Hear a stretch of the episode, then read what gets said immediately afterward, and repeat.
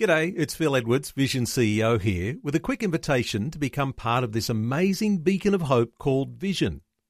Together we can put our love into action to help people of all kinds build or rebuild their lives on the truth of God. Please consider the part you can play during our upcoming Visionathon appeal, remembering that it's your support that makes Vision possible, including this podcast. Audio on demand from Vision Christian Media. Pastor and author of the new book is The End Near, Dr. Michael Youssef. If you are not reconciled to the will of God in your life, I can tell you with assurance that nothing, nothing is going to make you happy. When you are not reconciled to the will of God in your life, the smallest disappointment, the least offense, the smallest unintentional mistake on the part of others is going to set you off. Up next, a look at Jonah. Not just a kid's story, Jonah is a real man, called to preach God's grace to real people. In fact, people who were the most hated in his day. Today on Leading the Way, Dr. Youssef invites you into one of the greatest spiritual revivals in all of history. It starts with a man running from God. That's the same Jonah, who then gets partially digested in the belly of a great fish but ultimately obeys God's call and declares the message of God's grace to the most hated and despised people of his time. But then, after watching God move and people's lives changed, this man, Jonah, got angry at God for being full of grace. Stand by for a look at how sometimes we act like Jonah. Before Dr. Youssef begins, please accept this reminder to reserve your seat for next month's special evangelistic event with Dr. Youssef in Sydney. Get information and tickets at ltw.org. Let's listen now to Dr. Michael Youssef and this episode of Leading the Way. Have you ever been angry with God for His mercy? No, I'm not talking about His mercy to you or His mercy to a loved one. We all love that. but I'm talking about your frustration with God when He shows mercy to somebody whom you consider to be a rascal when he shows mercy on someone that you think that he ought to be strung by his ears in the public place. You know what I'm talking about. But let me make a confession to you up front. And my confession to you is this if I was writing my own biography like Jonah was writing his in this book, I would have stopped at chapter 3. Ending at chapter 3 would have just made me, I mean, you would have presented me in the best light ending with chapter 3 would have proved that I'm a guy who always put his best foot forward. I mean, after all, the movies that we all love are the ones that always has a happy ending, right? And even in the business world, we say the best deal is when everybody wins, when it's a win-win deal. We like a happy ending, we like a, a fair deal. But why in the world did Jonah include chapter 4 in this book? At the end of chapter 3, he left us with the account of the greatest revival that is known in biblical history.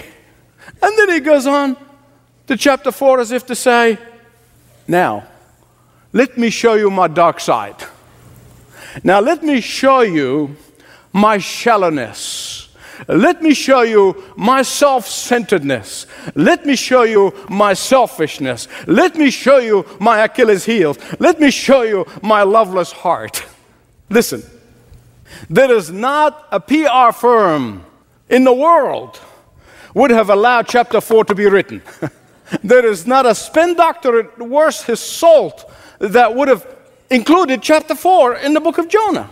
There is not a ghostwriter who's worth his pay that would have included that part of a famous preacher's biography because we enter this thing that says, show them the good stuff. Show them my strength. Show them the successes. Show them the greatness of the man. Show them not your weakness. Show them not your warts. Show them not that you're sweating. I'm sure somebody would have said to Jonah, Jonah, if you're going to have to write chapter 4, my friend, listen, just summarize it in the following manner. Just spin it to make it look good and say, well, you know, after three days of preaching all over Nineveh from one end to the other, I was so exhausted and I said some things I'm not proud of. I mean, he would have said to him, man, just say that you were exhausted after all the energy that you expended traveling for three days preaching in Nineveh, that you just said few things that you didn't really mean. Let's just tell him, tell him that you know what? Every day I am grateful to God, the Holy Spirit, every single day, who moved the men and women of God to write the scripture. I am so thankful to Him every single day of my life that He did not take these men and women of God in the Bible and took them through a laundromat and cleaned them up and washed them off and then starched them and then wrapped them with some cellophane paper and then placed them on a pedestal and said, Now you be like them. That would have been frustrating to every one of us, certainly to me, I can tell you that. In fact, I am grateful to God the Holy Spirit that the account of the lives of the apostles that were presented to us as they were, not as supermen, but as men with all of their weaknesses. Oh, many times did I identify with Peter, the, the foot and mouth disease. Uh, how many times I used to identify with John and James, the sons of thunder. You know, that's how they got that nickname. Sons of thunder. You know, Luke chapter 9, because what I'm going to tell you about them is really my interpretation, okay? Jesus sends them on to a city in Samaria, and he said, Guys, the team and I are going to follow. You go over there and you get us hotel reservation, and we'll follow you the next day. So what happens? They go into the, the hotel and they're trying to make reservation for Jesus and his team in Samaria. And what happened? They kicked him out of town. They said, Get out of here. We're not going to let you stay in our town. We want anything to do with you. And you know what happened? John, I mean, Again, this is a rough translation, but you get it. He just went out on the corner and he waited for Jesus. Man, he couldn't wait for him to get here. And as soon as Jesus arrived, he said, Now, Jesus, before you do anything in this town, I want you to call heaven and bring fire and burn everybody in this town. Burn the miserable people. Rough translation, but you get it. Burn them, scorch them, turn them into ashes. And Jesus says, What? Yeah, burn them up. Get rid of them. They are bad people. But, beloved, listen to me. Jesus had a different thing in mind for Samaria. he had a different thing in mind for the Samaritans. For John himself, that same John, writes in his gospel in chapter 4 and he said, Jesus was tired. And then he sat at the well, and there a Samaritan woman came and had an encounter with the Lord Jesus Christ. And then she testified into the city and she went and she told them about the messiahship of Jesus Christ, the one who forgave her her sins, the one who loved her unconditionally. And the Bible said the whole city came out and they all believed in Jesus. See, that's what he had in mind salvation, not scorching of the city. And that's why, to me, it's really incredible when you think about it that it's that same Apostle John who wrote more about love than any of the other apostles. The same son of thunder who wanted to call fire from heaven to burn the Samaritans is the one who wrote more about love. Read his epistles than any of them. Beloved, listen to me. What I'm going to tell you is really important, and it's the truth. It's easy for me to pick and choose upon whom God should have mercy and upon whom He shouldn't. It's easy for me to decide who is a candidate for mercy and who's not. and I suspect that it's easy for you too. I want you to hear me right on this one. The book of Jonah was not about Jonah. The book of Jonah is about the God of Jonah. The book of Jonah is about the God of mercy. The book of Jonah is about the God of grace. The book of Jonah is about the God who is totally sovereign, who is in total control, who is perfect in his knowledge, who is perfect in his wisdom. The God whose ways are different from our ways, as far as the east from the west. Poor Jonah. Poor Jonah. He cared more about the shading of that vine than the fact that tens of thousands of people were saved. Does not break your heart. He was more happy with the vine and the shade than with salvation. You know, have you ever thought about this? I tell you, through the years, I've always been amazed in what makes people happy and what really makes people angry. And somebody said, That makes you happy? Well, good for you. You know, God bless you. I mean, it wouldn't make me happy at all, but it makes you happy. That's fine. I'm, i mean, well, that makes you angry? Well, it's, it's really not, I mean, it's not even important. Well, that makes you angry. And the question for you is this I hope you never rest until you answer the question to yourself What makes you happy? What really makes you happy? Are you more happy when you see people saved or when you only get your personal needs met? Are you more happy when you experience the desired change in your circumstances? or when you see the unchanging God being glorified in somebody's life. What makes you happy? What makes you happy can tell more about you and tell more about me than anything else. Let me ask the same question a different way. What's your vine? What's your vine? We know what Jonah's vine was. It was the shade that helping him from the scorching heat of that part of the world. What is your vine? What's your focus? Is it the blessings or the blesser? What's your vine? Because we're so blessed right and left. We, and therefore, our greatest danger, listen, our greatest danger is making our blessings to be the object of our worship instead of the blesser. Jonah was more happy with the vine than the God of the vine. And beloved, you know and I know there are so many professing Christians today who get so hung up on the minor issues of life, not the major ones. There are so many professing Christians today who get hung up on the things that are not necessary for salvation than the lost souls that are going to end up in a Christless eternity. There are so many professing Christians today who are hung up on style and not substance. There are so many professing Christians today who are more happy with self gratification than with gospel preaching. There are more professing Christians today who are more concerned about their likes and their dislikes in the church than reaching the lost and equipping the saints. There are so many professing Christians today who are so hung up on finding somebody who will agree with them than finding somebody who's going to rebuke them and exhort them to live in obedience. No wonder Jesus said, When the Son of God returns, will he find faith in the earth?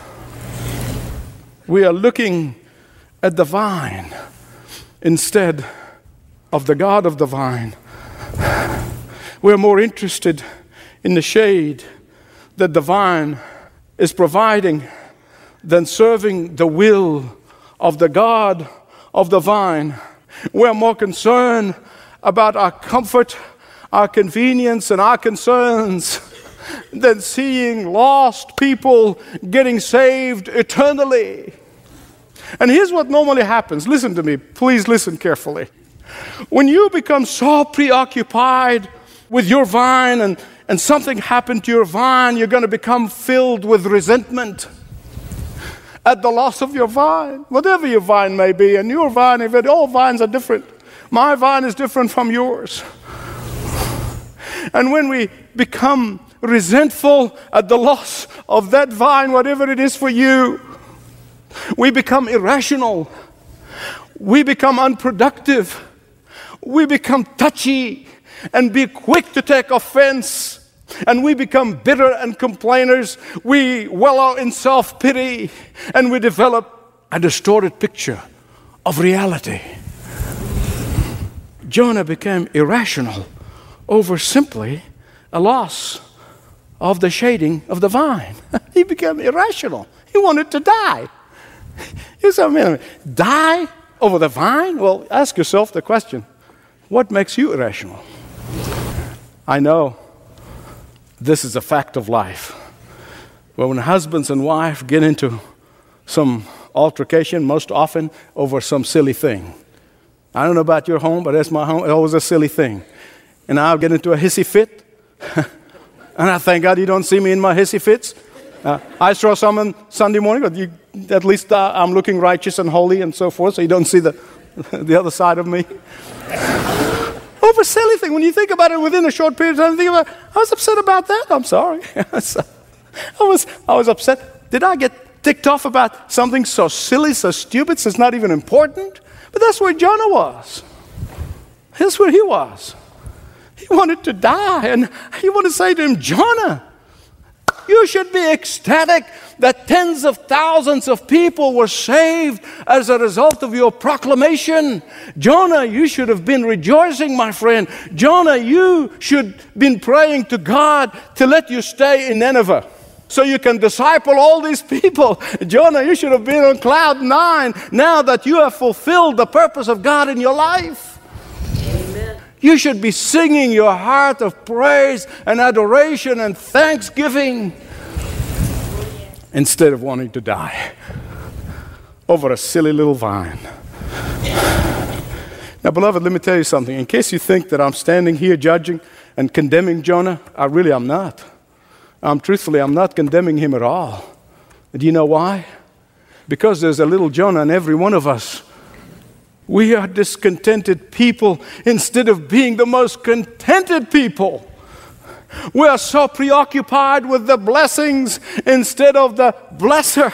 We are so ungrateful about the things that we don't have instead of being grateful for all the things that we have.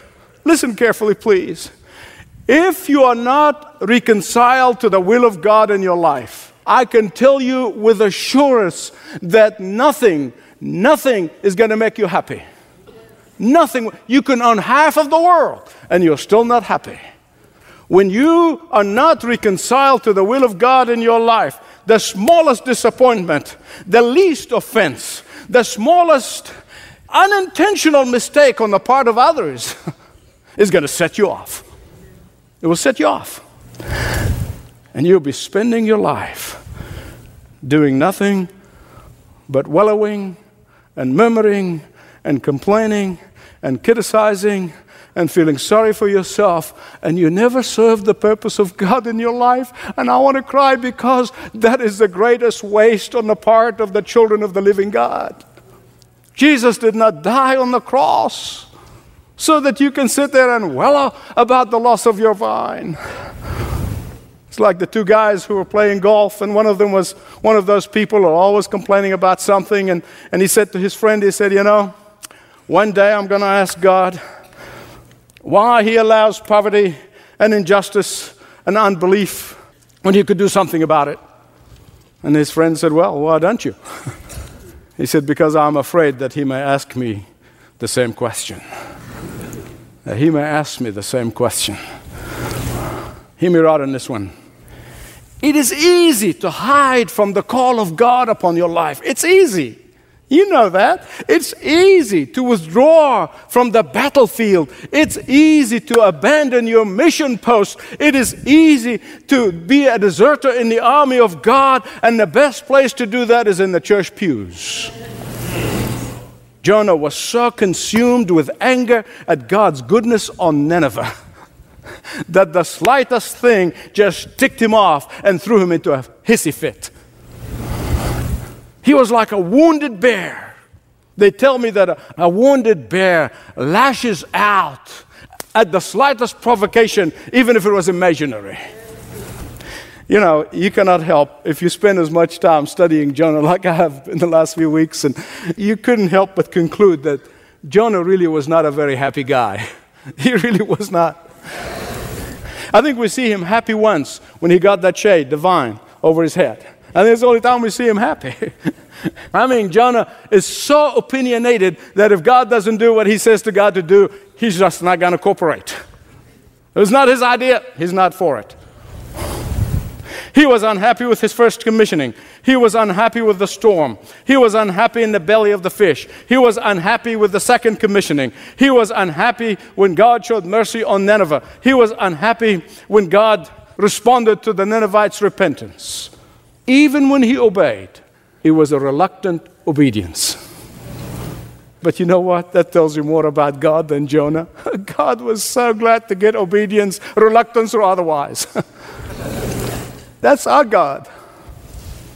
It tells you more about God than Jonah. It tells you about his mercy. It tells you about his patience. It tells you about his perseverance. It tells you that he honors the smallest amount of obedience, even if it is reluctant obedience. Remind me of Peter. You know, Peter, when the Lord Jesus gets in the boat and he said, Peter, I know you've been fishing for a long time, but just throw the net on this side. you remember Peter's reaction? I mean, Lord, come on now. I'm a veteran fisherman. We fished up and down this lake. I mean, Lord, we know this lake like the back of our hands. And for goodness sake, who ever heard about fishing in the middle of the day? But because he said so, reluctant obedience. And God honored it anyway because he said so. And then they got more fish than they can take into one boat. You've heard it said uh, that blessed is he who expects nothing, for he is never going to be disappointed. And yet, with God, listen to me, with God, and if His Word teach me anything, if it teaches you anything, it teaches you to always expect God to bless obedience. It really does. Always expect God to make His infinite resources available to His willing and obedient children. Always expect God to fulfill His promises to His trusting children. Always expect that the kingdoms of this world will become the kingdom of our God. Always expect the knowledge of His glory will cover the earth as the water covers the sea. Always expect to work until no man would say to his neighbor, Know the Lord, for he shall know him from the least to the greatest. Always expect Him to help you elevate your vision, to see things from His perspective, and to see the fields that are ripe unto the harvest. And all of that is possible because a greater than John had come, taken our flesh, lived among us, borne our sin, suffered and died on a cross, and triumphantly rose again from the dead in order to accomplish salvation for everyone who would come to him. For this salvation is found in no one else. For there is no other name under heaven given to men by which they must be saved. The name of Jesus. Can you relate to Jonah?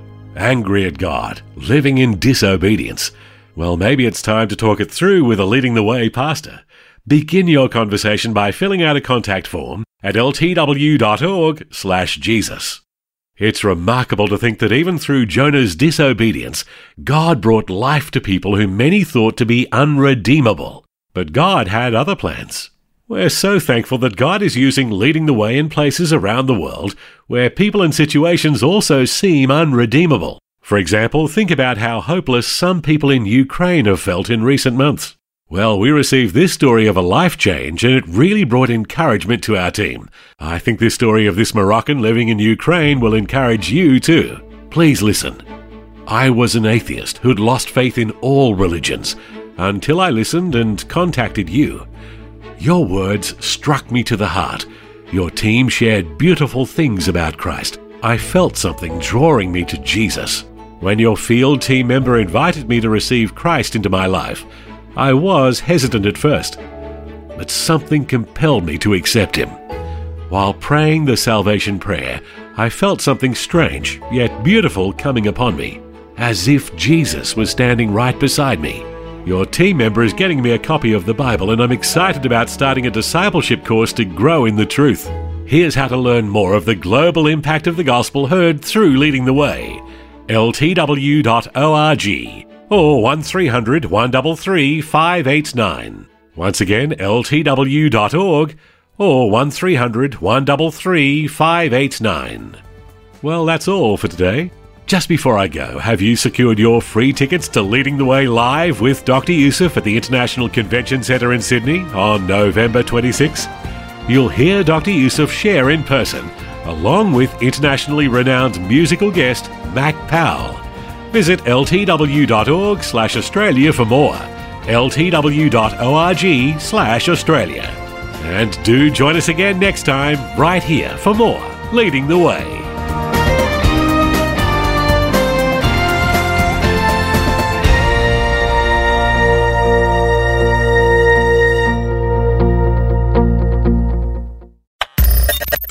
For taking time to listen to this audio on demand from Vision Christian Media. To find out more about us, go to vision.org.au.